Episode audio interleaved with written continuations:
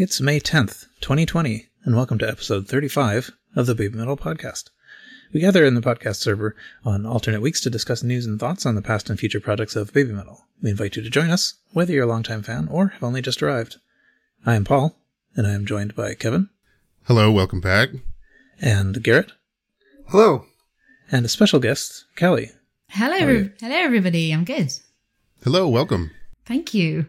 Well, maybe we'll just give you a, a quick introduction to Kelly, um, and then we'll talk with her more later and, and throughout, of course. But um, you, the listeners, may know Kelly from her Kelly Sakura YouTube channel, where you can find uh, many, many things. She's uh, you know created quite a lot of content with, including unboxings and uh, tutorials on how to make the costumes and the makeup, and uh, many concert vlogs talking about the many shows that she's been to uh, some reactions recently to the the newer songs, and so I, I'm assuming almost everybody who's listening now has encountered some or all of her videos. But um, if you haven't, we'll have links to at least her channel in the show notes. You can go check that out.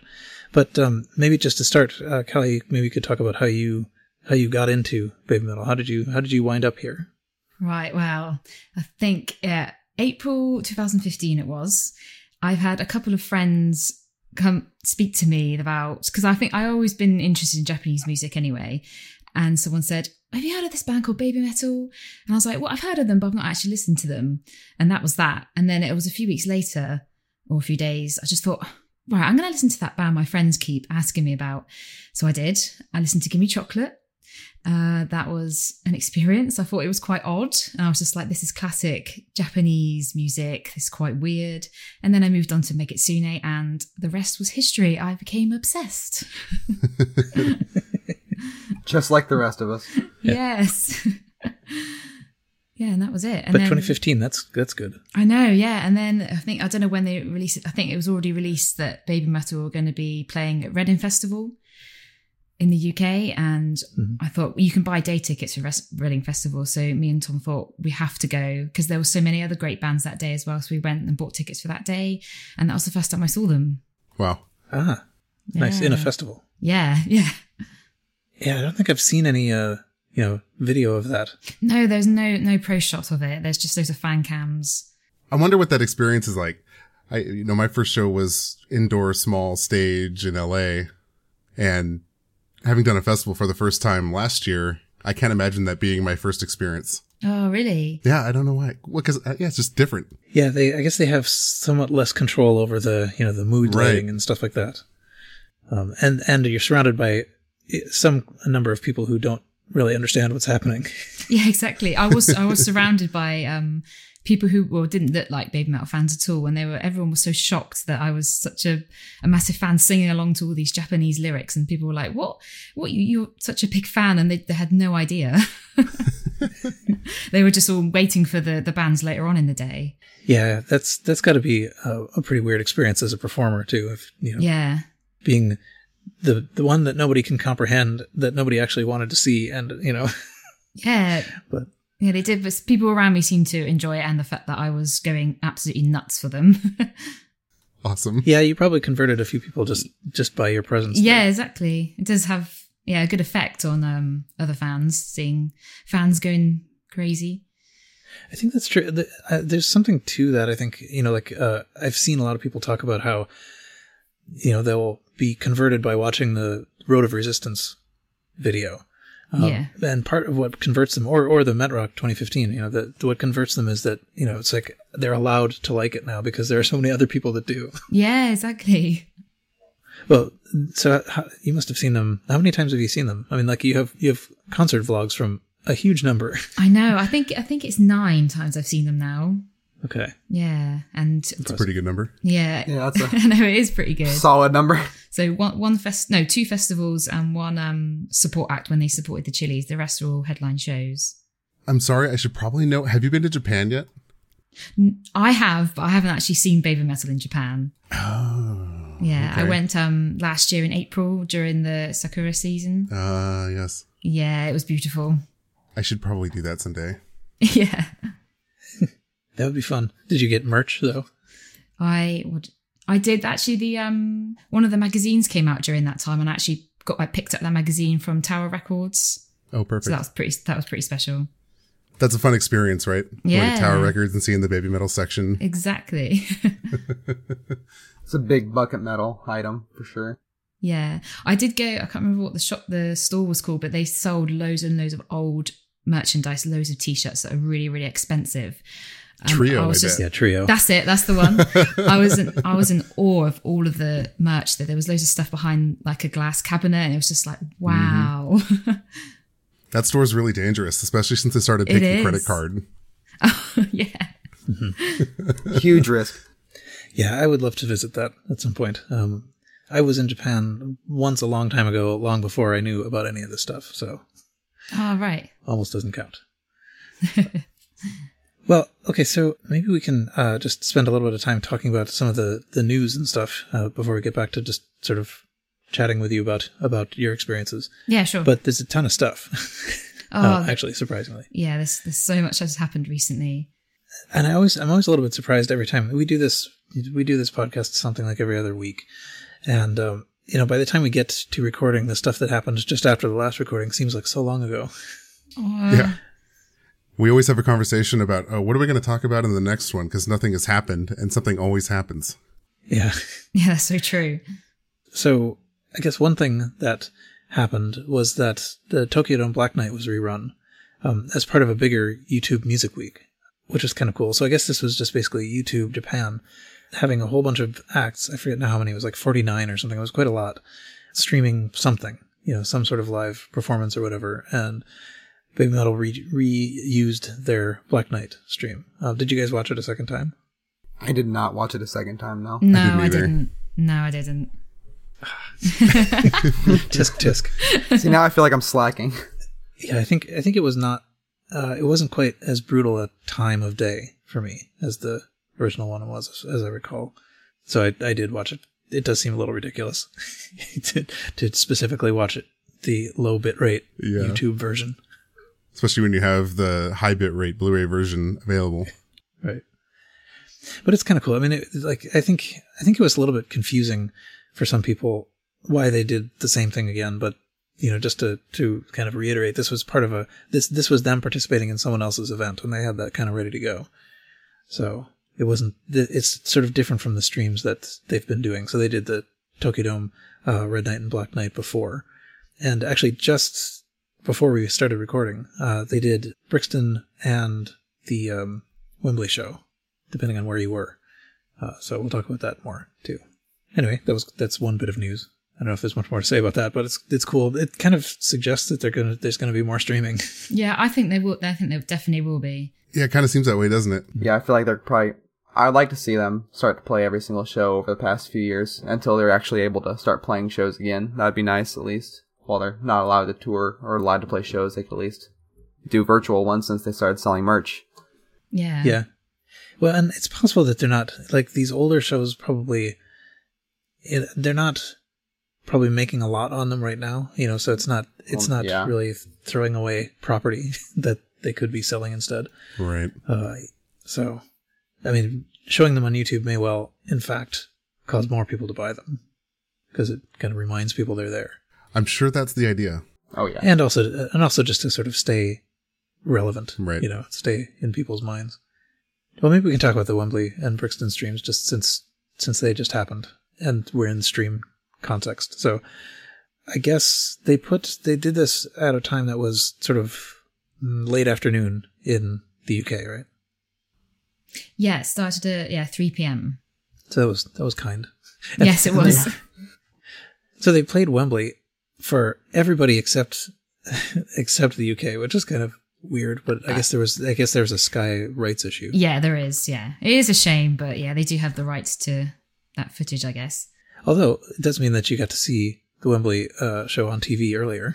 So Yeah, yeah, exactly. And I, I have the Blu-ray anyway, so I wasn't too bummed about it. But yeah, the Brixton show was really, really good. The chat was actually really, really fun because it was just the UK kitsunes in the chat. So it was only about probably a max about six hundred people watching. Oh wow. Oh wow. So the chat wasn't it wasn't going that fast, so you could actually read everyone's comments, and everyone was really nice. It was really funny. Yeah, I think the um, Wembley stream peaked out a little bit over forty-three thousand viewers, and I could not read anything anyway. Uh, I did wonder how many people would watch it. Yeah, Yeah. 43 is Felt about like what a I saw. fair bit. I, I feel like that's quite a bit for a stream. What was to- Tokyo Dome? Was like I cannot remember. I think it. I think it was the, the first stream. I think it would reach about seventy thousand. I think. That sounds That- about that's- right. yeah. Yeah, that sounds right. It's still insane. Yeah. But yeah, no, it's true. I, I although I had the YouTube chat up, it was there was no point in No. even like, like looking at it because it was just going too fast. No, it was yeah so hard to follow. And I suppose actually there was um more English in the Brixton uh, YouTube chat than in the Wembley chat. Yes, exactly. Yeah. yeah, that's that would be pretty fun actually. I think you know it's a slightly smaller, uh, intimate audience. I was I had I just because I'm a dope, you know, I had the the Brixton Blu-ray playing simultaneously while I was watching the Wembley one, just Oh, to see what was happening. No, that is commitment. But um, and uh, I realize I actually have not watched that much at all. Um, like there's some of the like the lore videos and stuff that there were at the end. I you know were unfamiliar to me pretty much, and so I want to go back and watch this. You know whatever this computer VR you know business was at the end. no, I, I was the same. I haven't actually watched through the whole of Brixton ever. I've just seen just videos of each one. I've not actually seen the lore that happens at the end before Headbanger and Red Resistance. So now, what do you think? Uh, I thought it was amazing. The build up to uh, the premiere of that song was intense. Yeah, that's um. Uh, uh, so I, that was some, something I only I just kind of like came to realize today was that uh, Road of Resistance premiered there. Yeah. So that's that would be pretty wild to see, and it'd be interesting to see. I have not actually been very good about sort of comparing versions and things to see if, how it developed since then. But maybe someday I will do that. So, so another thing that was kind of interesting and amusing, I think, about what they did with this stream is they actually sold merch. so, Yeah. I know. Classic. special 24 hour merch booth. Yeah.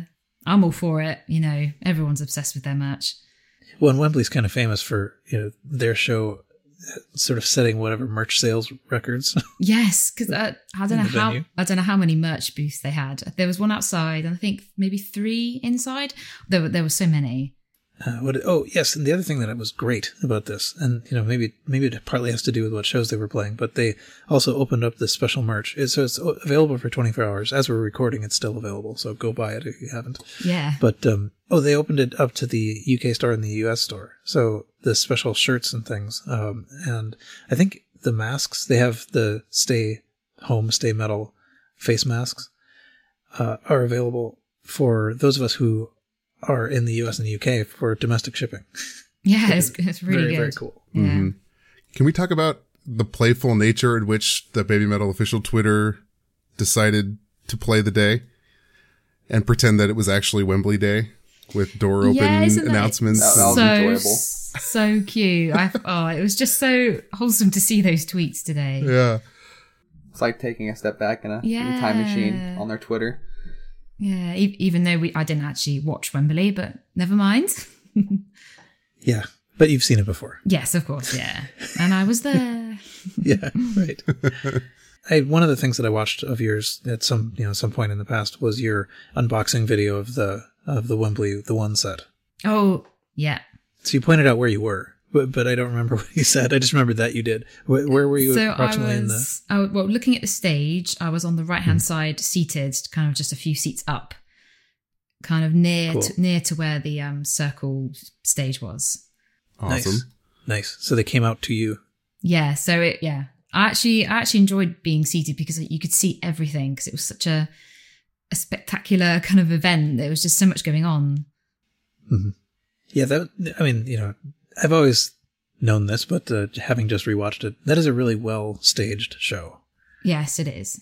It's really just quite effective all throughout, and I, I really love this uh, silhouette stuff they do in Catch Me If You Can. That is Yeah. so thinking iconic. it's That is stunning. same exact thing. Yeah, I found myself thinking after watching, you know, Legend of Metal Galaxy, then the Tokyo Dome streams, and all these other recent shows, I really miss a low stage. Like the production is so cool right now, but man, they feel so far away. Yeah, they Yeah. do. and they do seem to operate currently on a much smaller space. I mean, like the, you know, they're on a little octagon or they're on a little triangle. Yeah. they don't mostly have much place to run around. No. And they've proven that they can use that space very effectively if, if given. True. I guess they I guess they had the big runways at Legend Metal Galaxy to run down, but uh, only for a little bit of time. Yeah, only at the very end. Maybe they're just getting tired. and they're aging. Maybe. Yeah. I suppose it's possible, but um, no, it's I mean it's interesting to see the different things that they they can do. I mean, like, but it, um, it's it's cool to go back and look at these old things and just be reminded of the variety that we've seen across their career too. I'll, I'll be honest, I was kind of surprised seeing all the old songs. I don't know why I was surprised. I've seen Wembley before, but I guess I got kind of spoiled to seeing all the new songs and all the new stuff off of Metal Galaxy. I kind of forgot what the old stuff sounded like to a certain degree. At least live, because I'm used to listening to it on the album. Still good. Oh yeah, Holds very up. good. Yeah. Yeah, a lot. Uh, okay, let's see. Oh, the Kami band were were tweeting again. Oh, yeah, Oh yeah, I that was saw nice that. to see. Hmm. I, I wasn't following it as carefully this time as I had in the past. So, but I, I think Omar and Bo were having some kind of conversation, and uh, the the guy who does the shirt designs was, you know, stepping in and talking with them, and it, it's I don't know, it's just funny to see them, you know, to know that we are watching it with them. hmm Okay, let's see. So, other news: Metal Hammer put out issue three thirty five, in which uh, Baby Metal made it, I guess, in a fan vote situation, into the top ten greatest metal bands ever Yay. which seems like you know that is just a, that is just a click invitation. yes, it is. I mean, but un- unexpected results though. yeah, but it's cool. They, I mean, they're um uh they've been pretty supportive, and so there was actually even a like a little um interview with them too, which was kind of neat. You know, short one page thing. And I've ordered it. I don't know if it's I don't know you know given the shipping situation in the world, I don't know if I when I will see it, but uh, Was that one of the fan votes? yeah, I believe so. Yeah, that's what I thought. We have quite the clicking power online. we do. Sometimes I just don't even pay attention to what I'm voting. I just vote baby Yeah. metal, vote baby metal. No think, just Right. vote. yeah. Uh, oh, and actually, so the um the one period has begun. We're now in episode ten, um, and people have gotten their shirts. Um, mine's coming tomorrow. Oh, but at nice. rate- So uh, irritatingly, not not in time for the twenty four hour you know merch Right. window. Oh no, shame. But so uh, uh, they yeah they had there's a there's one special the one item which is a bandana, a stay home stay metal bandana. Uh, otherwise, anyone can get any of the merch. The special you know stream merch. I'm sure the bandana will show up online for relatively cheap. Yeah, I can imagine a lot of people will buy it. Yeah. Yeah, and, and I'm not convinced that I need it, No. but uh, it's just a little mildly irritating that I don't have the option by one day. Um, they also released the bib, and they described it as romper for sale on the one. Are you going to invest in that? That's that's another thing I'm not quite sure about. Uh, I my my I have a good friend who just had a baby, and I would have loved to get it for him, but I just couldn't. Yeah, It's, it's not worth it to me. no. they're very funny. I mean, I mean, you know, even I would only get it just because I think it's amusing. yeah, it'd be something to hang up on the wall, you know. but yeah, so the bone bone rompers and bone bibs, Yeah. unrelated to the stream, but they're the one only. Uh, I think. I think they are. Is that right? My note said they are. I believe so, yes. Yeah, I think they are. So, so so far, high value the one membership this year. Yeah, right. bandana and some bone rompers. well, I imagine there was supposed to be a ticket lottery by now. Yeah, quite possibly. uh, now let's see. Oh yeah, and so I think I feel like we talked about the the Metal Galaxy World Tour in Japan, the ones that um I like. I think we went through the specs, but we didn't. They, it wasn't for sale, or we didn't know when it was going to be for sale, or something. I don't know, but it is for sale now. Right. One nine eight zero zero yen. Yeah, not really one I need to own. No, no, thank you. Yeah, it's uh, uh yeah. I guess I haven't had the opportunity to make this decision, but I will tomorrow. Um, and it's a tough one because I have all the other ones. but um, Legend Metal Galaxy is the one I want. Yes. Yes, I think everybody's after that one. hmm That's going to be so great. Yeah. $200 for basically the forum with a different stage and a photo book. I just, I, I don't think I can do it. yeah, and a big version of that. I I still have not come to quite like their official picture for this Hmm. with with the, like the weird hair. The fake hair. Yeah. yeah. I mean, I kind of like the colors, but I just there were some there were better options, Definitely. but that's what's on the cover, and uh, it's quite possible that I will wind up with it. But uh, I still eh, sort of grudgingly, It'll be in the same cart with your uh, bib. right? exactly. The um, I, I mean, one thing that I do kind of want is this that big you know multi triangle stage with the big pit in the middle. Yeah. Oh yeah. they could all fall in. Sort of increases the jeopardy of it. I guess this makes some sense out of the WOWOW show that they did uh, too, because it's just it turned out that that wasn't just a compilation. That was in fact, you know, as often is the case, it's the preview for the Blu-ray. right. So anyway, so that's available, and then I guess um, the next things are the interesting things in a way. Uh, so first of all, Baby Metal. Um, I'm, I'm going to say this in the order that I believe they happened, although it's not the way that they were released to the public. But uh, Baby Metal canceled the full second leg of their Metal Galaxy World Tour in Europe, so not all the all the festivals had been canceling. Um, I don't think there were any festivals left, but they also they also just um, officially canceled their headline shows as well. So there's there's nothing. I think there's nothing scheduled. Period. Right. No, apart from isn't there isn't there a festival in January in Japan? Yeah, not Fest. Yeah. Knotfest was Like it's just- rescheduled. yeah. Yeah. Yeah. Okay. That's true. Okay. So there's something scheduled, but not in. But not in not the, 2020. yeah, not this year. Uh, we still have October as a notional date. We do. Something's what's got to gonna happen then. Who knows? At, at least a tweet. Yeah. I yeah, would. Yeah. 11 hope. p.m. on the on the 10th. There'll be a tweet. yeah. For sure, for sure, it's going to be cancelled. At this Yeah. point, yeah, Yeah. I think so. Mm. I guess we never knew what it was going to be. So Yeah. No. so we don't know for sure. I, I suspect they'll do something. They've been doing a lot of live shows. Maybe they'll just continue with that trend and maybe actually do a live performance, but live streamed. Yeah. Well, That'd be cool. I assume that you have all noticed that today is May 10th. The Oh, yeah. last live stream was on April 10th. You know, I didn't notice that. I Did not catch on to that. The date that we're aiming for here is October 10th. Okay, so we can all start putting the puzzles together with all the images from the teaser. Yeah. and we, we're going to see every single show up until then. Yeah, so it, it may well be that uh, we've got something coming up on June 10th, July 10th, August 10th. Um, unless they're doing some kind of weird, um, you know, sequence where it's like there's there's one month between, then two months between, then three months between, or something. Hang on, let me get the But- tinfoil hat. But no, I think I think it's uh, you know we have two data points now, but it sort of feels like we might be able to start expecting things on the tenths. So that would be nice. That's what the tens meant all along. Yep. so that's kind of promising. Even if there are not going to be any shows, we, there's at least things perhaps to look forward to. Maybe maybe it's not going to be a Blu-ray stream every tenth, but uh, hopefully they're not going to just recycle the ones they've already done too. Well, maybe next month it'll be on the 20th for 10 10 20. Oh. Ah. Uh, and then silence until October. yeah, like radio silence for the rest of the year. No. Could be. Um, but okay, so essentially what that meant, the cancellation, was that all the contracts are over. Everybody's off the hook for any kind of performance in 2020, uh, as far as we know. And suddenly Riho Sayashi showed up on Instagram. Yeah. What? That was a wonderful s- sight to see. What a surprise. So that was, uh, I mean, like, of course, people didn't initially believe this, Oh. but um, there were there were sort of like known known entities that started following it.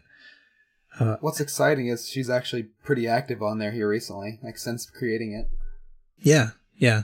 So so there was, I think there was about a day when it sort of existed with a post, hmm um, and then almost immediately uh, she did sort of like a live stream interacting with questions, and well, mainly she was just I think talking talking to the camera, and then she brought on and said I didn't prepare for this, so I don't I don't know the name of the person that she brought on, but it was it was a uh, luminary from Morning Musume, uh, you know that I think was sort of her idol.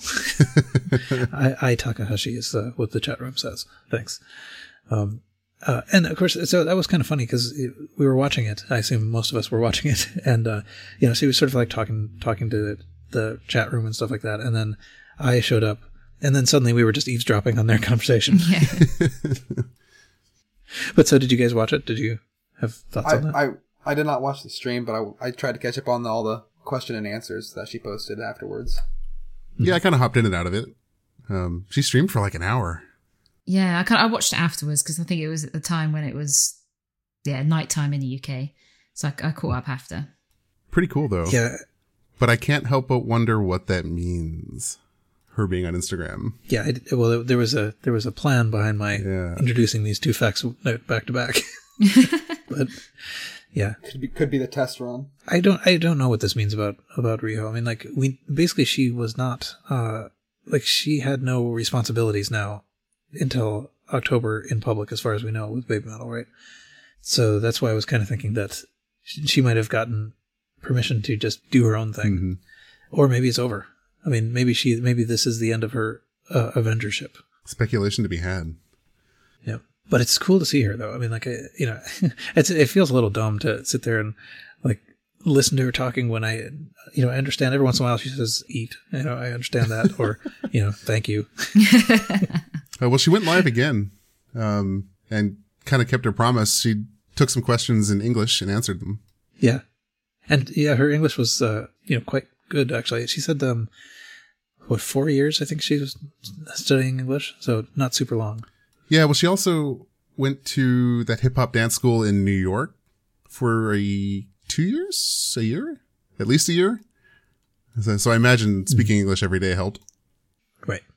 But yeah, so I'm, I'm kind of looking forward to this, you know, increased interaction with Riho. Of course, zero uh, information about anything related to Baby Metal. Um, she mentioned not having been to Canada, and uh, she, I think, mentioned being in New York, but I mean, like, none of this stuff is Baby Metal related. Right.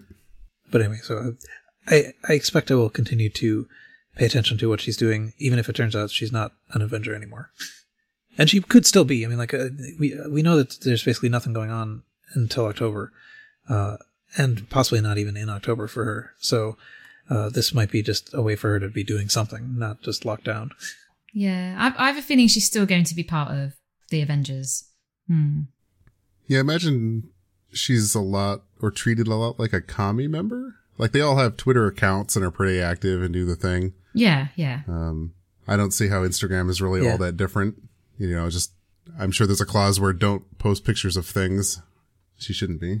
Yeah, I guess I guess the thing is that um, I can't help reading something into the timing coincidence. Like tour's canceled, Riho shows up, you know, and Oh, sure. nothing from her before. She's having a holiday. 160,000 followers in like a day, though. That's pretty impressive. I impressive. know. Yeah. Really cool. Right.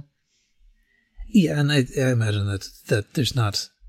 I mean, there's there's a chunk of those that are coming from Baby Metal, but there's there's a significant chunk that are coming from her prior Absolutely. life. Yeah, of course. Okay, let's see. Actually, I don't think I had much more in the sort of news area, um, and often we have a, a section on you know soon to be obsolete speculations about the future, but I think we've been sort of doing that. Any other further speculations? Well, I, I think they'll move the XX Day to next year. So I think they have to do that show because it's such a Hmm. a big, a massive time for them. It, well, it's ten years. Mhm. They, they have they have to carry it on. They have to do some kind of monumental event. They can't just let it slide. They'll say something and probably push it back. That'd be my speculation. Yeah. Yeah, I think I think it may have it may be that they just multiplied this into two events because because it's still going to be October 10th, you know, regardless of of like how, whether people can travel. So I I assume they're going to acknowledge the date.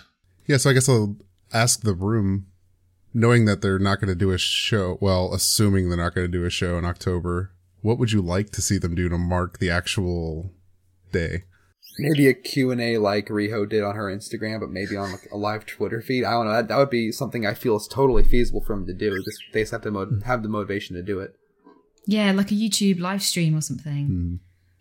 Yeah, I would. I my guess would be that that's slightly too uncontrolled for them, but uh, something like an actual like an interview, rather than taking the questions from the live stream, just somebody who's got prepared questions. Oh yeah, they wouldn't take questions from us us, us Oh, fans. that would be a mess. it would. Um, yeah, the questions that uh, Riho was getting were were kind of nonsense. Yeah. All over the place. But I um, guess that's the product of three different fan phantoms all asking questions about all three different separate fandoms. well, and honestly, I guess I sort of feel like I find I feel myself to be on the next level of of like interview desire. Like I'm I'm tired of the what we have heard. I want to hear like background and and like you know stories and stuff. We want the tea. Yes, that is that is the word. You know, what? I, here's what I want to see. Do you remember the, uh, was it the DVD commentary from the music videos they did yes, all those years ago? that's a good idea. I want to see that again.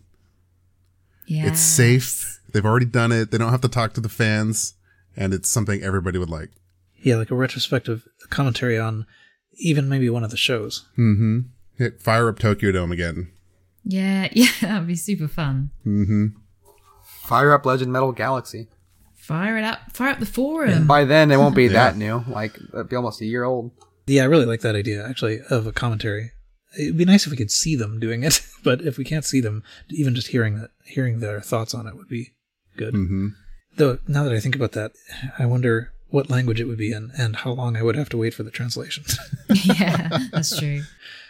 I guess there'd be time to learn Japanese between now and then. Yeah, no time like the time when you can't go outside to learn a new language. That's right. I I mean I always kind of thought that there was a possibility that this anniversary thing wouldn't be just a show, that it might be something a little bit more of a retrospective, you know, self documentary or something, or bringing people on and talking. A look back over the previous 10 years would be a nice little documentary title for him. Yeah, that would be perfect. Yeah, I would, and you know, I mean, I would love it if everybody were there. Yeah. Yeah. oh, I, I don't think it was brought up earlier, but Deb, somebody, when we were on the topic of them playing something at, on every 10th of the month, um, somebody did comment that June 20th was Yui's birthday. Mm. And if you, if, so 10, 10, 20 on the, falling on the days of the month. But that's just Oh, specu- see. further speculation. yeah. Yui's returned confirmed. Yeah. yeah. The, for the 500 time. well, but all right, so but I guess that means July doesn't have anything. yeah. Exactly. It was an interesting save, I think. You know, with Fox Day kind of going by with nothing. You know that they can make it seem like well we were planning on doing things on the 10th anyway. Yeah. Yeah, so I mean, I guess there's also a question: uh, if we're now seeing Riho, are we going to start seeing the other Avengers? Um, so Kano's been doing stuff that I have not been paying very much attention to, but with this one five group, uh, and I think they've been, you know, at least tweeting things. Uh, Kano's been all over the one five socials. All of them have Instagram and Twitter. okay, yeah, and Momoko, I don't think has any other outlet at this Not point. that we know but I of. wonderful if hear from her, or maybe that can be further fuel for speculation if we don't hear from her and we hear from everybody else. yeah. Anyway, I'm super curious to see what comes of this. Um, and I guess there are some other things happening soon too, right? So the forum starts shipping almost immediately on the 13th, I think. So excited for that. Mm-hmm. Yeah, I'm interested to see both the things that we haven't yet seen from it and what the photo book looks like and stuff like that. Maybe we're in it. we're all there, right? Yeah. Or not, Garrett wasn't there, I guess. no, but I'll be looking forward to see you guys maybe. Yeah. Yeah. uh, your your bird is. Uh, Yeah, I, I, every time I talk, he thinks he has to talk to. I love it. It's great. That, that's the So problem cute. of recording at noon. But uh, yeah, so that so we have that. We have. Um, I mean, we're bearing down on Legend Metal Galaxy Day Two as well. Um, that's what the seventeenth, I think. Ye- yes. 17th. So, uh, despite the fact that everybody's kind of locked down, it feels like there's a fair amount of content and stuff happening, and we have all this time to like you know talk on podcasts True. and listen to podcasts. That's one problem with podcasts. You know, like at least for me, I, uh, you know, it was kind of like a commuting thing. I would listen while I was in transit or whatever. And now, you know, I just go to the other room. I like using them as background noise for like gaming and stuff. I'm just behind on everything I had started. I haven't listened to a single thing since I've been at home. Okay, so I guess um, we could maybe transition into uh, the not all that distinct um, talking with Kelly topic. Hi. uh, maybe we could just talk a little bit about what your experience has been like as you know kind of one, one of the more prominent fans. Um, so and it's possible that this is you know, largely due to your youtube channel. Uh, so what started that? Like why did you start a youtube channel? So I started completely unrelated to baby metal was to basically just do makeup videos. Because because I just got into it and I've watched loads of other like kind of makeup YouTubers do it and I just wanted to do it myself. And then I uploaded, I think it must have been my third or fourth video. I uploaded the Fox God mask makeup tutorial. And that mm. for me, I only had like, I don't know, 50 subscribers or something. And mm. that got 3,000 views. And then it went up to like 7,000. And it just, for me, it just, that's just mind blowing, like those amount of numbers just for such a small YouTuber. And then that kind of opened up more people I could speak to and meet. And then my kind of Twitter followers were kind of going up and up because I kept talking about baby metal. And just from then on, I just started doing a bit more because I know it was quite popular and people seemed to enjoy it. So I just, I carried on. And then I did the vlog of Wembley, which absolutely blew up. I had no idea it would take off that much. And then I did sort of merch videos and unboxings after that. And just, I've just carried on because it's popular and people enjoy it. Well, it's got to be kind of fun to meet so many people that way. I mean, oh, like... Ah, yeah. The amount of friends I've made is unreal. and they're just all so lovely. I just love everybody. And this whole community is just awesome. It's the best thing I've ever done. Yeah. I mean, so that was one of the things I was wondering about what your thoughts were on as well, I guess. what are your thoughts about the fan base overall? Because I think you've, you've interacted with a large proportion of them in some way just from being a, a, highly visible fan. Yeah, I have. But even to um, speaking to Japanese people as well, and they are so so sweet. Uh, it's just amazing. I um because mm. I went to Japan last year. I met mm. a Japanese fan who took me to the Fox God bar. So I ah, was, I, so I wasn't going on on, the, on my own, and I met um, a lady called Fumi, who's a cosplayer mm. in Japan as well. She's quite well known for going to shows in Japan, and it was just it was the best experience. And I was there for four hours. yeah, it was just amazing, and yeah, just chatting to people online. Got Reddit, Instagram, Twitter, even just on my YouTube comments. It just it's, it's lovely just to talk to all these people about a, a subject and a band that everyone just loves. I noticed that uh, at least some of your videos wound up being uh, subtitled. yes, that was. translated was, them into that, Japanese. That was a total shock because it's just I don't even know who I don't I I don't know who they are. The, the only time I speak to them is actually through my YouTube comments, and they, mm-hmm. they just commented on one of my videos saying, "Can I? Um, I've added no. Can I add subtitles to this?" And I was like, "Yeah, of course." So they added it, and I have to approve it. And I think they only they've only done the vlogs at the moment, and they, that person actually went back through my videos and did a few more and did um, some wow. reaction videos of mine as well. And I just think that's amazing because I get so many questions of Japanese fans saying, "Oh, are you going to add um, in Japanese subtitles. So I, I don't speak Japanese, so I really, I really can't do it. And I'm not really close to anybody who who could do it for me either. So that person just offering to do it, it was just amazing. Great example of the community helping out the community. Yeah. Yeah, that's so yeah. cool. Well, and, and that's one of the great things about this interconnected world that we're in at the moment. You know, that we can have these weird little interests that we don't know, we know almost no humans in our daily life that, no. that sort of share this interest, but yet, you know, there's still like a huge, huge group of friends that we can chat with. Yeah. I mean, I chat to some fans daily, especially I'm going to mention him now, Finn. I talk to him every day, hmm. day, especially now that we're in isolation and quarantine. We just talk about Babymetal all the time and Prue and Lily and Tash. Uh, special mentions. That's fun. Speaking of quarantine, have you noticed, uh, at least on your content, more people finding you or kind of going through your viewership? Because Baby yeah. Metal's kind of making the rounds again through um like the React videos and things. Yeah, I haven't actually paid attention to much of my old stuff, but I mean, my vlogs are doing pretty well. They're pretty kind of even at the moment because I did like three in a row, so people seem to be enjoying that. Mm-hmm. Yeah, I definitely wonder if this is going to help increase their visibility more than a tour would, even. Yeah, exactly. So someone in the chat room asked, "What was your first song?" So I assume that's the first song I listened to. The, the first one I listened to was "Gimme Chocolate," but actually I thought it was very odd, so I moved on to another song, and that was Megitsune, and I became obsessed with that song, and then just listened to the whole album from then on. Excellent, as one yeah. does. That tracks pretty well with my experience. I think Karate was the one that, that sucked me in because I got in later, but oh, okay. But I, I also sort of skipped past "Gimme Chocolate." Yeah. it's I mean, but uh, actually, all three of those songs do have this the, the initial kind of I don't know if it's a shock thing, but you know the thing that kind of puts you off at first before it draws you in. It's like okay, well, there's just a bunch of little like chanting little girls here. Yeah, that, that is most people's reaction. but then when it settles in, then suddenly you realize, oh yes, that not only is that uh, perfectly fitting, but this is much deeper than it seemed at first. Yeah, yeah. But uh, yeah, I do I do sort of, sort of wonder about Gimme Chocolate that intro, like how many people make it past the the very first vocals. It's arguably kind of a rough first impression. Yeah. But I mean, I feel like once they get into the chorus, it's kind of hard not to sing along. Well, I think it's really well designed for what it does. uh, Both of these, uh, just because it is setting up that shock. Like this is nonsense. Oh wait, this is good. yeah, it's what is it? Why are they singing about chocolate? Oh wait, why am I singing about chocolate?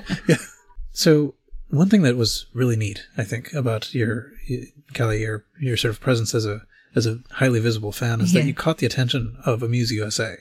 Um, yes. That was amazing. I know. I, I think you recapped this a little bit on the video that you did about this, but maybe you could talk a little bit about how how this interaction with the graphic novel Yeah, yeah, sure. about. I've actually got the the first email that they sent me up, so so I can just jog my memory. So it Uh-huh. it was um October 2018. Um, Z or Z or Z2 Comics uh, emailed me. I say Z, you say Z. It's okay. um, so yeah, they emailed. Honestly, I was at work when they emailed me, and I read it on my lunch break, and I basically just fell off my fell off my chair eating my lunch, and I was I was squealing internally because I didn't really want to make a scene, and I, I ran I ran out of um my department and phoned Tom, and I just sc- screamed down the phone at him. You would not believe who's emailed me and what they want me to do. Uh, so basically, well, they just approached me saying, um, "Hi, we're the guys from Z2 Comics, and we're publishers of the Baby Metal graphic novel. Um, they've become immersed in the world of baby metal, and um, a lot of ideas on how to approach the graphic novel came from listening to you and other kitsunes who provided so much valuable insight. Um, Oh. so, and they said they wanted to approach me about an exclusive unboxing video of the deluxe edition, which at that point I had already pre-ordered. Um, So they said they're going to get a few advanced copies of the edition soon, and would like to send me a copy to open it up for everybody to see before it's released. And they they also said that they enjoyed my Legend S unboxing, so I think that's how it came about. And because I actually, just in case someone wants to contact me, I left like an email address in the description of my videos, you know, just in case. Yeah. and, and it's worth it because they did. They used that email address to contact me. Um, and they just said, if your game, we'll send you a copy of the deluxe edition for free. And if you'd already ordered the or already ordered it, we'll be happy to refund you, which they did. So they basically refunded me the money and then gave me one for free. How cool is That's that? awesome. I know, and yes, amazing. and they just said, otherwise, keep up the great work and thank you so much for being a rock star supporter of, of baby metal. We all truly appreciate it. So I was like, of course, I said yes, of course. Yeah, what what a opportunity for just I think your reaction was like would be spot on. yeah. You said you were in some kind of department, like that would have been out the window for me. I would have been screaming anyway. I know I could, because well, a lot of people at work do know I'm obsessed with baby metal, but I, I couldn't release my inner kind of explosion at that Mhm. point, so I had to I had to leave. totally respectable. I remember when Papa Ya actually like got leaked, and I was actually working with a client, and I actually had to step away just to listen to like 30 seconds of it. And I couldn't contain my excitement from that. I couldn't imagine getting an email from Amuse. I know. I would lose my mind. Particularly a positive one. yeah. yeah, exactly. Not a cease and desist, a positive one. Yeah, so we um from that we were emailing each other back and forth, just discussing like when they're going to send it out and what they want me to include in the video, just like points about the novel that they want me to mention. And there you go, they sent it to me and I unboxed it on camera for everybody. That's cool. yeah, So I'll cool. ne- never forget. It's an amazing opportunity. I mean, because how often do you get like bands interact with their fans? I know this isn't directly Baby Metal's kind of administration team, but it's still linked. It's just amazing. Yeah, no, it's it's closer than any of us have ever been. Yeah.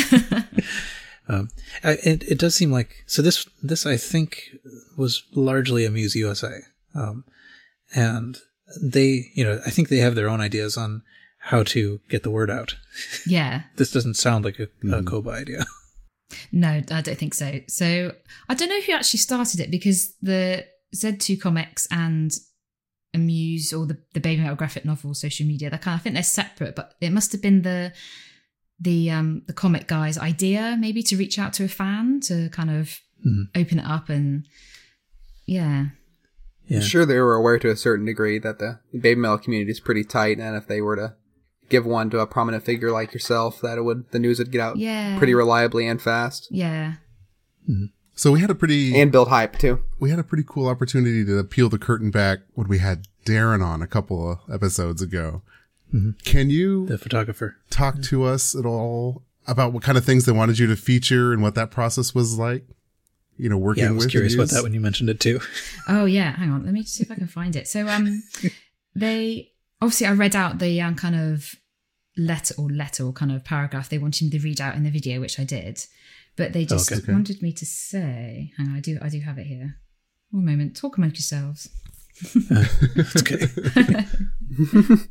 I also um I think after I uploaded the video they complimented the the um, B-roll that I did of the actual book itself, which Oh. was largely um done by my boyfriend Tom because he is he has um a YouTube channel. He does like he teaches media and he's very au fait with filming and cameras and Uh-huh. things. So he actually helped me do that and that and they really appreciated it. So it wasn't just a bog standard.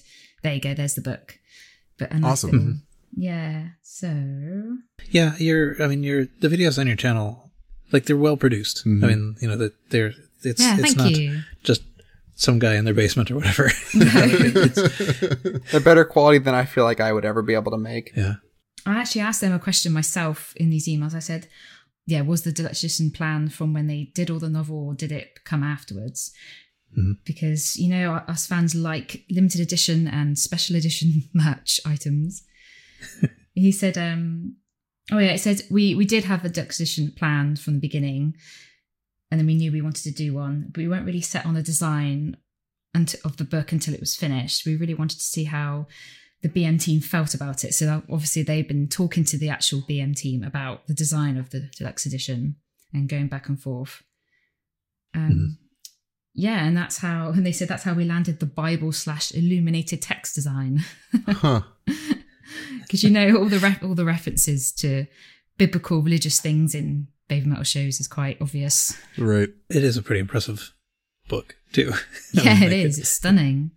Yeah, but yeah, so that's interesting. I, I I wonder if that tells us something about the the marketing shenanigans in a way too. If they if they always knew there was going to be a deluxe edition, because Yeah. usually usually they they set this up in such a way that they'll you know make available the regular edition. And then once everybody's bought the regular edition, then they'll say, "Oh, and there are these special editions, and there's five different covers, Oh, I know. and then there's a deluxe edition once you bought all those." so it is somewhat astute, I think, to you know ask about the fact that they were actually planning this deluxe edition from the outset. So do you remember, did they want you to talk about certain pages or passages or parts of the book? No, they didn't. They just literally just want me to just unbox the actual book itself and not really speak about the the actual kind of story Oh, okay. of the book. Yeah. Which is fair. They don't really want you to spoil it. No, They want exactly. you to sell it. Sell it. Yeah. I mean, that's a bit harsh. We were buying it anyway, but yeah. no. you're showing it off. Maybe this is an obvious question, but would you do it again if they approached you? Of course. Yes. oh, not even. Yeah. Yeah, no, I, I, I mean, I'm sure that there were. Like, I, I bet it actually was a pretty good marketing move. I mean, like once people could sort of see what this thing looked like without just it being a, picture on ASMart or whatever, I, you know, I think that probably helped sell a few of them. So I, I think it was it was a, a good move on their part as well as uh, you know a great opportunity for you. Yeah. It was amazing. Yeah, we did. Seems like a for, forever ago now, but we did actually uh, run through that pretty carefully uh, on the podcast. We had a, you know, spoiling everything, Yeah. Word for word. but that was, and you know, that was back when there was nothing else going on. So we figured, all right, well, we'll read the graphic novel. The graphic novel's a peak. Yeah, I, I'm kind of curious to go back and maybe re-listen to that, or at least reread the book. I haven't, I haven't opened it since then, basically. I haven't either. Me neither. It's only 63 pages. You knock it out in half an hour. Yeah. yeah.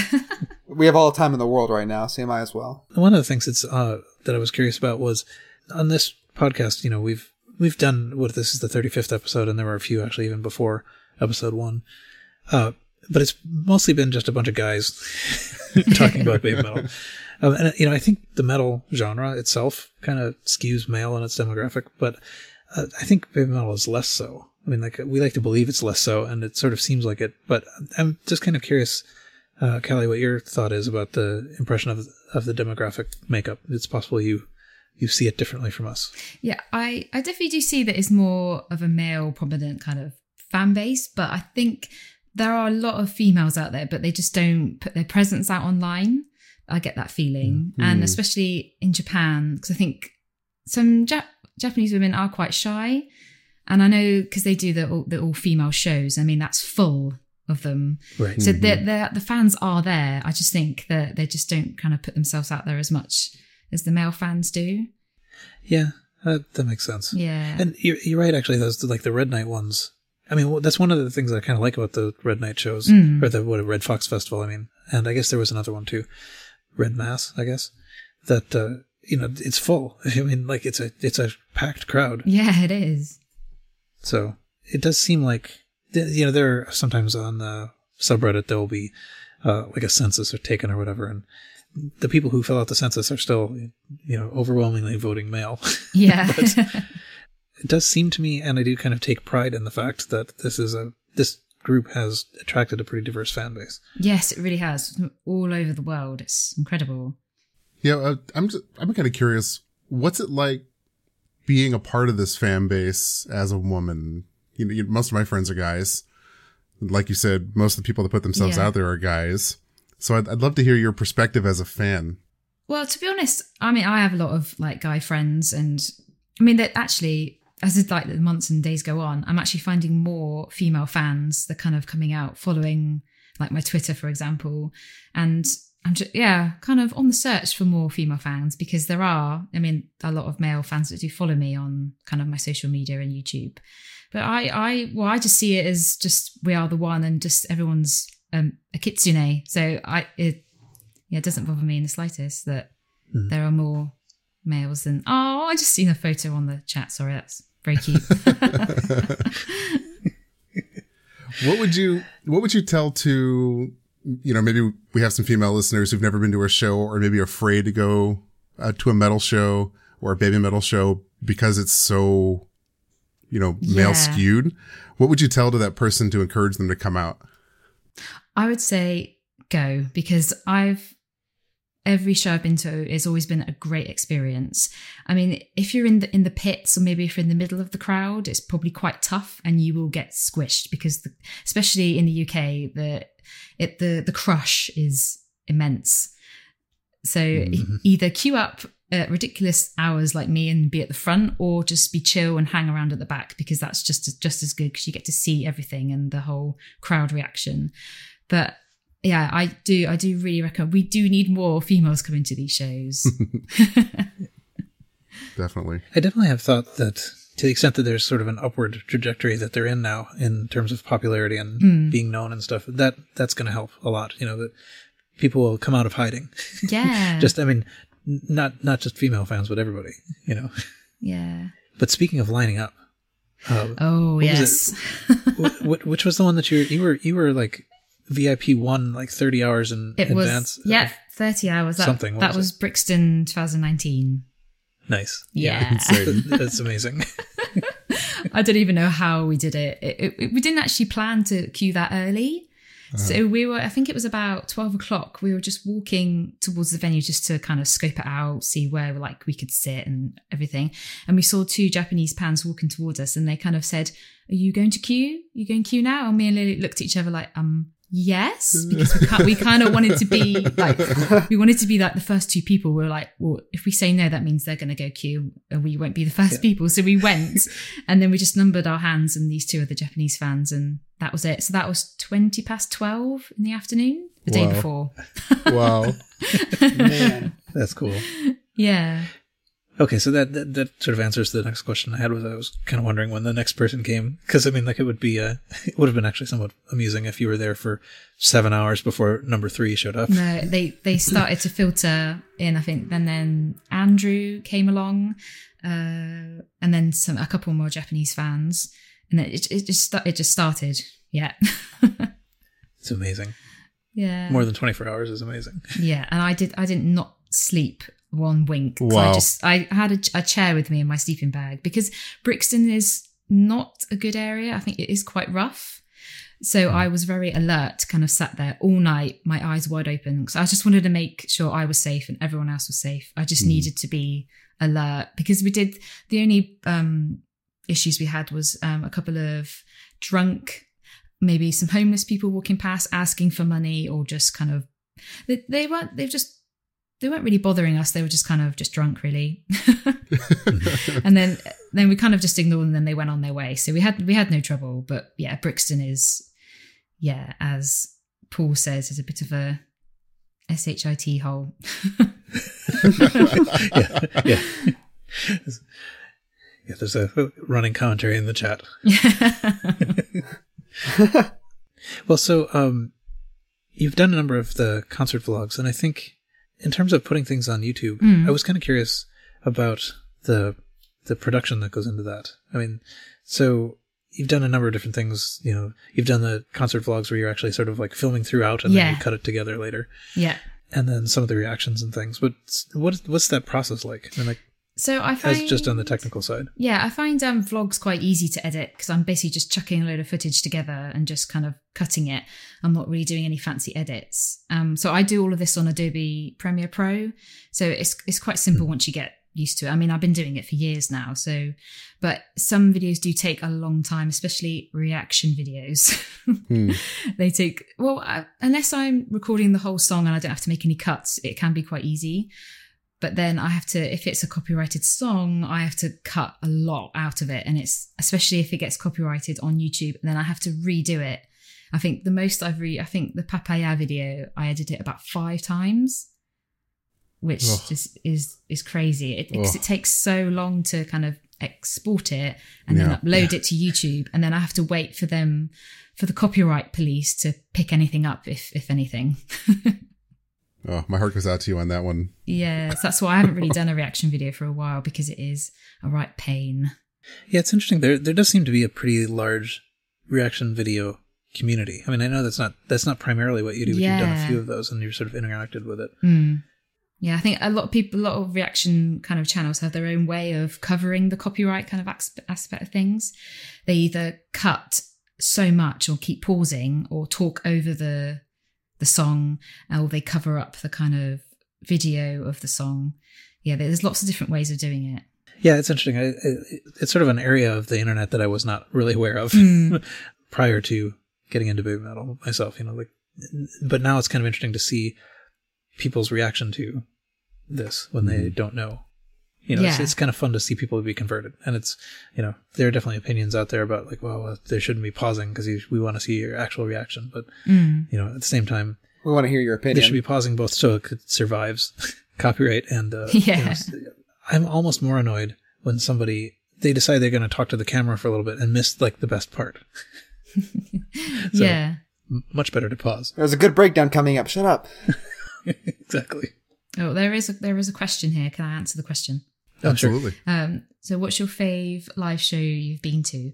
Mine is is it has to be Wembley because of the just it was just so entertaining. It was just like watching well not not like a musical, but kind of that kind of it was just so amazing to watch, entertaining because it was just like like a massive production, the choreography and just everything about it was just stunning. I agree. They absolutely killed it at Wembley. Yeah. Yeah, Wembley was actually the first pro shot I watched. Yeah, it had to have been one of the first few for me too. I remember finding it the night I became a fan and stayed up all night and went down the foxhole completely. I watched it at like four o'clock in the morning, and that's what kind of completely put me over the edge.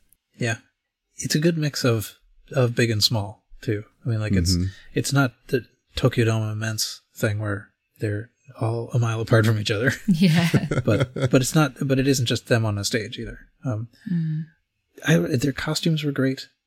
Uh, Yes, because it was everything was very good. it was kind of the first time they got rid of the uh, red tutus, so that was a bit of a Mhm. shock. But the, the costumes were still really cool. Yeah, it, it sort of it actually sort of seemed like it it stepped up in coolness in a way. Mm. I mean, uh, maybe one step toward cool and one step away from you know, like little cute people. But Yeah, yeah, you know, obviously was not there, but uh, viewing it from the other side of a screen is very impressive. Oh, someone someone asks um about going to a show in Japan. I've not actually been to a baby metal show in Japan. I've just been there on holiday, so I have no idea how I'd plan for it. But it it will take a lot. It took a lot of planning for me just to go to Japan on holiday, let alone going to a baby metal show and getting tickets. Yeah, that would that would seem like it's uh, an extra dimension of. uh, They don't tend to give you a lot of lead time, No, so you could be risking getting your travel tickets prior to actually knowing if you have a way to get in. yeah. oh, I- I will, I'll say this. I don't want to get into a whole rant about how to do it, but if you get there and you don't have a ticket, you will get a ticket. It, it, we will make it happen. Ah. Um, the Japanese fans are so accommodating and so friendly. They really are. you know, if you just start asking around, you know, they'll start texting their friends and you'll find a ticket. yeah, they will. Um, a lot of them will enter for the maximum number of tickets per the lottery, even though they only need mm-hmm. one just for this purpose. cool. It's wonderful. Another great example of the community helping out the community. Mm-hmm. Yeah.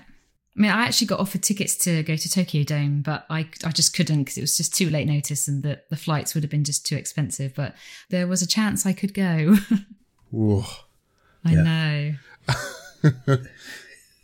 that's a hard one to swallow. I know. It's very hard. Well, I guess maybe it's a good time since we're already kind of doing it anyway to take some more questions from the chat. yeah. I could see one up here from Vars. Weird hmm. question. Who do you stand the most? Well, Moa Metal is best metal, so that's my Yes. answer. That's the real reason you were invited. yeah. Yeah. Now, now. Yeah, on the um, subreddit Discord, we have to pick. The, the, we have the option of picking roles. Uh, I, Oh, yeah. I have always picked the all role whenever given the option. Because basically, my my rationale has always been that I can't pick one because what that means is I'm not picking a bunch of other people. Yeah. So I think there's another question up here. Um, what is your favorite album? So mine is the self-titled first album, Baby Metal. It just can't can't be beaten. It's perfect. Yeah, I think for me, uh, I can't distinguish the first two all that well because I got I met them both at the same time. Yes, yeah, that's So- true. It's a problem with coming late. Yeah, but coming late, you get all of this content that you need to catch up and listen to. Mm. So much fun. And I see the chat room is Ooh. full of contentious questions. favorite outfit? Mine is actually. I really did enjoy the 2018 Warrior outfits that they did for um, the US and Europe tour. Oh, cool answer. Yeah, Yeah. I I love them. Honestly, I like the masks and the staffs they used during In the Name of during that entire yeah, tour. that's Mhm. yeah, such a a costume to open with. I actually used that as my Steam profile for like at least a year. All It's right. just that picture of them with, in those giant masks. I don't know, I like them. They're cool. Yeah. Well, and, and the costumes were interestingly different too. I mean, like, Dark Side. Yeah, I, th- I thought it was a neat move. Um, I think it was kind of cool that they, you know, then went back to something that was sort of more, more familiar, but but yet mature. But Mm. the the warrior thing was really quite, quite nice. The headpiece was a little strange, but that grows on you It was, yeah. I just liked that they had the the hair down. They had long hair. Mhm. Yeah. I like that too. Yeah, and I just thought it, it was just more grown up than wearing the the normal tutus that they wore Mhm. before. Yeah. Yeah. It I am so, you know, curious what the alternate universe is like where where you continued in. Oh, I Because- know. Because I suspect that I suspect that a lot of this stuff would still be the same, you know, up to a point. Like Mm. you know, that I, I suspect that the warrior thing and all that was was still it was all still basically them trying to make a break into a more mature them. Yeah, that's true. And so so what did you think of the Dark Night Carnival outfits? Oh, oh gosh. I, I have a love hate relationship with those outfits. oh, I ju- the, the best thing I like about it is actually their makeup was really really stunning. It was just gold and sparkly. So I really, Mm-hmm. I really did like that. But the hair, The hair was a little crazy. yeah. I know somebody in the chat yeah. earlier suggested you do the hair tutorial. Yeah. Oh, I don't know. I need to get like a some like a bird's nest. Where can I find one? I think, yeah, I, I really kind of, I really like the, the intricacy of it though. I mean, like, you know, it was an interesting experiment. I don't know. I, I kind of liked it. Yeah. I mean, it did, it did grow on me a little bit, but it, it was it was very raggedy, and it's like because there was like a, a theory that someone said that it was like a combination of all of their costumes that have been burnt. Yeah. Maybe. Yeah, the, um, I think Su had a, there was a sort of a skirt like thing that, that Su had that was, it was very, it was very sort of abstract. It was just like a little donut around. yeah, it was like a kind of like a, a cage almost. Yeah. There's a very good shot of Su. I think she's got her hands in front of her face somewhat and, and her eyes are closed, I think, with that hair and stuff. And it's just, I, I've used it as um, album art on one of the, probably Dark Night Carnival rip. But it's just a, it's such an impressive photo. I should try to find it. Yeah, so you you know what I'm talking it. about. But there's, there's a fairly iconic photo of them in that, or of, of Su at least in that form, mm-hmm. which looks really good. Yeah. This is a good question for a clickbait title from Sunset. Callie, Yeah. if one of the Avengers was to become the new third, who would you prefer? Yep. That was exactly what I was referring Well, to that- before. That's a, that is that is a good question. For me, it would be Riho, just because she was the first Avenger I saw, and well, she's amazing. Um, I mean, I would ha- be happy with any of them, but I'm leaning kind of more towards Riho. hmm Yeah. There's no wrong answer.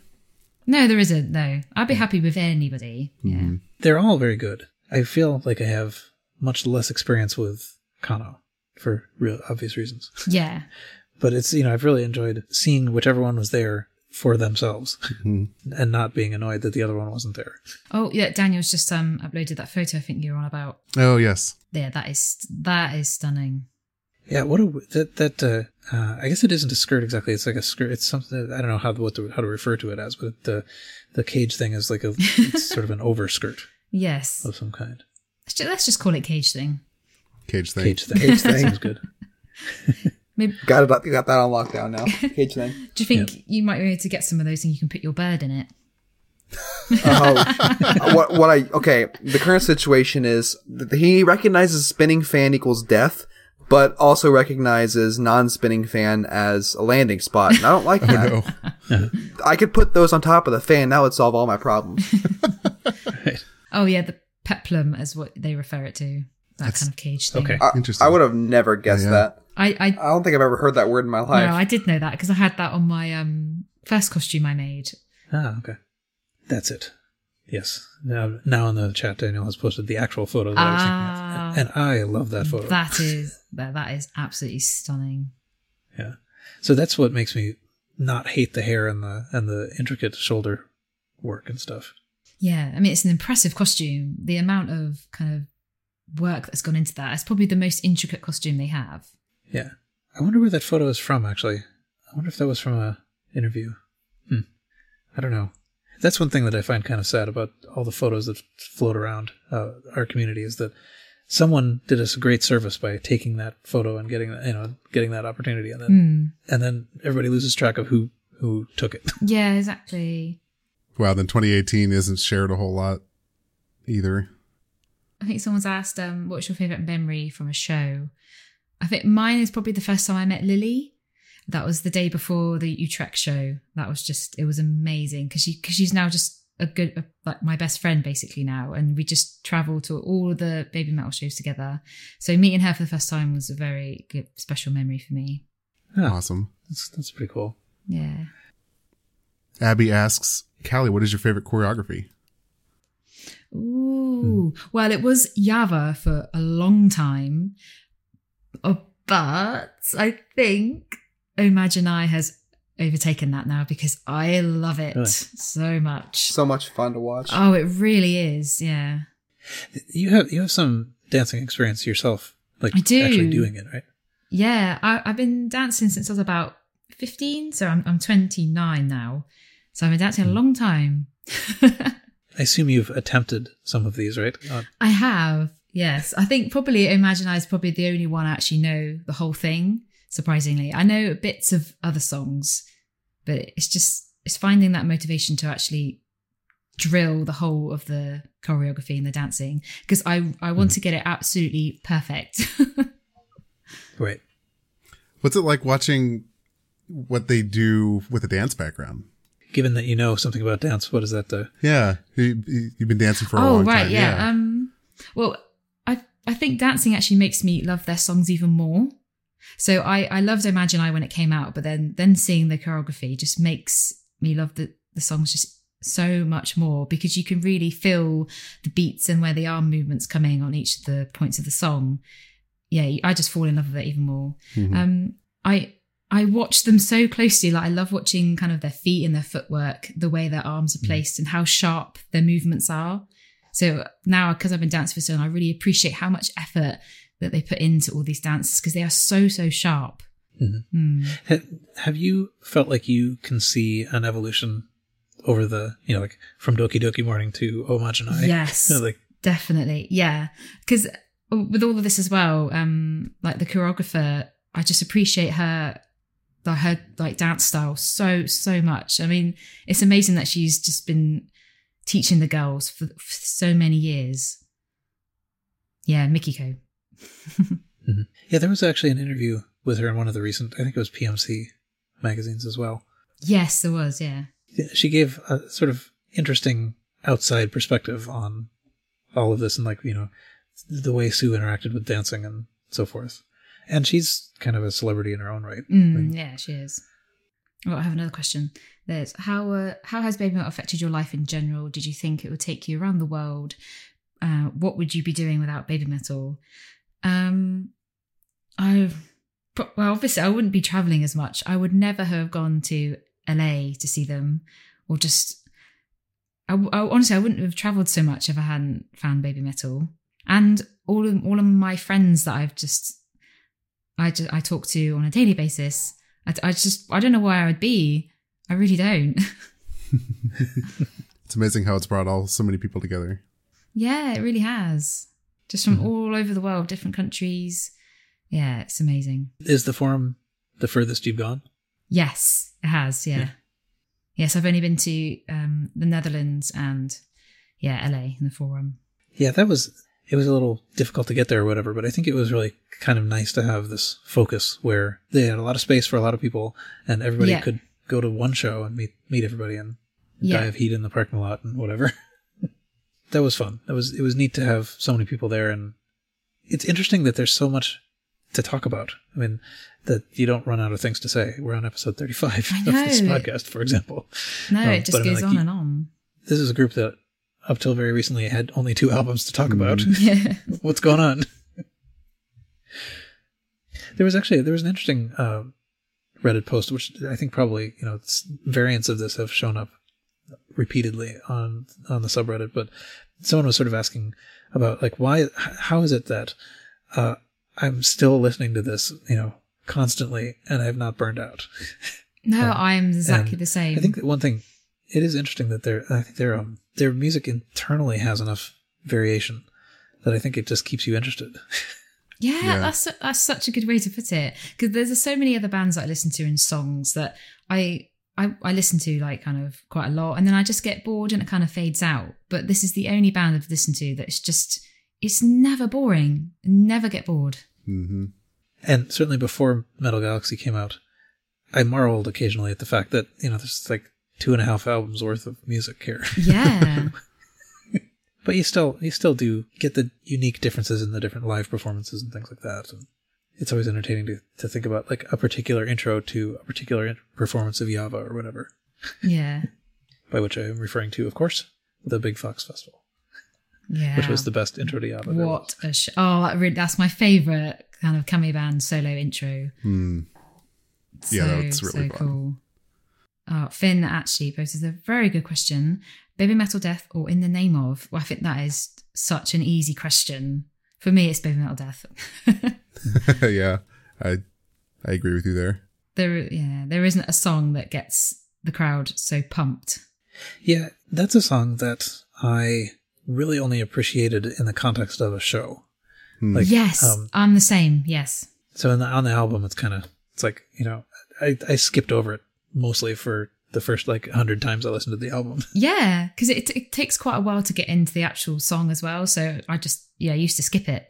I feel like it's got such a good rhythm. It's hard for me to skip it nowadays. there is this effect I think people have noted before where like you don't like something until you see it live, and then suddenly you can barely remember the time when you didn't like it. Yeah. Yeah, I can feel that. It's interesting that these like the the functional placement of these things. Like I think Baby Metal Death really is good for that kind of like building of hype. yeah.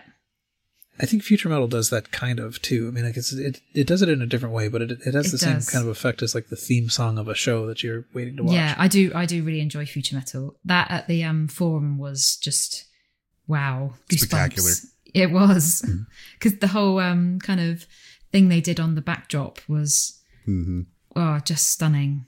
yeah. The form was very impressive. It was a little disappointing how immediately they eclipsed it with all the other shows.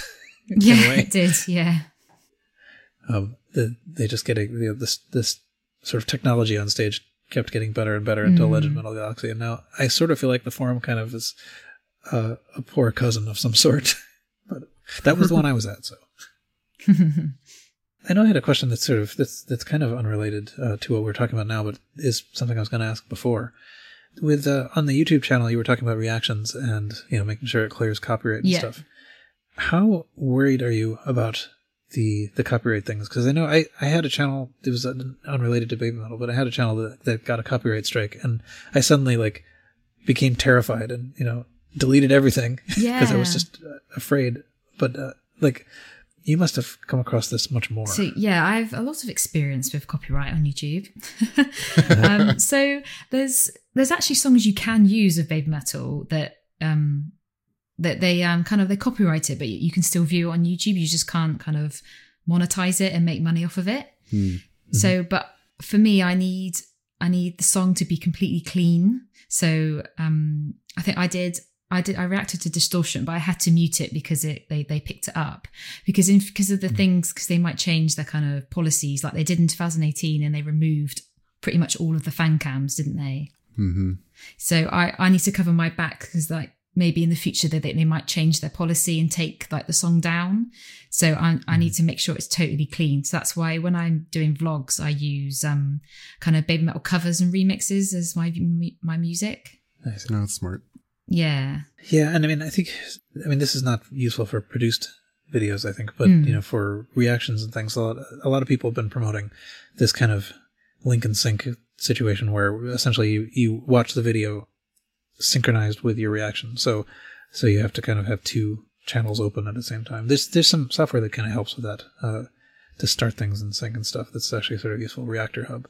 Mm. But um, but I mean, yeah, that, that's one way to get around it. At least, at least until the the one you're reacting to gets struck. But yeah. the thing I just worried about was that it, you know I sort of felt like, oh no, they're gonna like they're gonna take my channel away. Yeah, luckily I've I've not actually had any copyright strikes. I've just kind kind of had warnings that oh this this song's been copyrighted, this video's now blocked, but I don't actually get a strike, so I'm I've been quite lucky. Yeah. Okay, that's good. Yeah, I think the strike I got was from Apple, and I figured they can Oh. afford. Oh yes. So I will just say what I'll just delete everything. yeah, that's for the best. I feel like there's something else I was going to ask. Oh yeah, the the um, I think we got the some of the information about the the songs, the Metal Galaxy songs, uh, in advance from copyright strikes. Actually, like we had some names for things. Oh I think yes. in metal was what Shanti Shanti Shanti was called. Ah yes, yes, I remember now. There's some downside to them being so active on blocking things. They they you know accidentally spoil stuff. Yeah, they do. Di- When they um uploaded each song onto their Instagram story, did you listen to any of them? Yes. Yeah. Oh, the yeah. There was well, the there was some um. the little previews. Oh yeah, where they did it like once every day or Yeah, they did Yes, that leading yeah. up to the forum, right? Yes, they did. Yeah, That's that sounds right. Yeah, Mhm. I remember that. yeah. I, I didn't. I didn't listen to them. I wanted to save it. Oh yeah. Actually, Oh. that that was the second wave of previews. We there was a Yes. Yeah. a leak of previews before, and There was. So we we went through those, um, and it is funny how some of the some of the songs turned out, like Homage Night particularly, turned out to be quite different from what we thought they were going to be. I guess I I couldn't I certainly couldn't control myself. I just had to had to hear it as soon as it was available. So I think I was at um I think I actually I think the album was leaked before actually I can't remember how it how it happened, but I had all of the songs on my phone and I was actually in LA and me and Lily were at Disneyland and we were queuing up for the Matterhorn, which was like a two hour queue. And I actually had my headphones on me. I was like, okay, Lily, we've got all this time to kill. I'm just going to listen to a few songs. And I listened to BMC, Imagine I, Da Da Dance. And I was just, I was just, I had goosebumps while I was just queuing for a Disney ride. Hey, two hours is pretty good for the Matterhorn. Yeah, and it actually broke down at that point, so it probably was like two hours and a half. but it was worth it. It was a very good ride.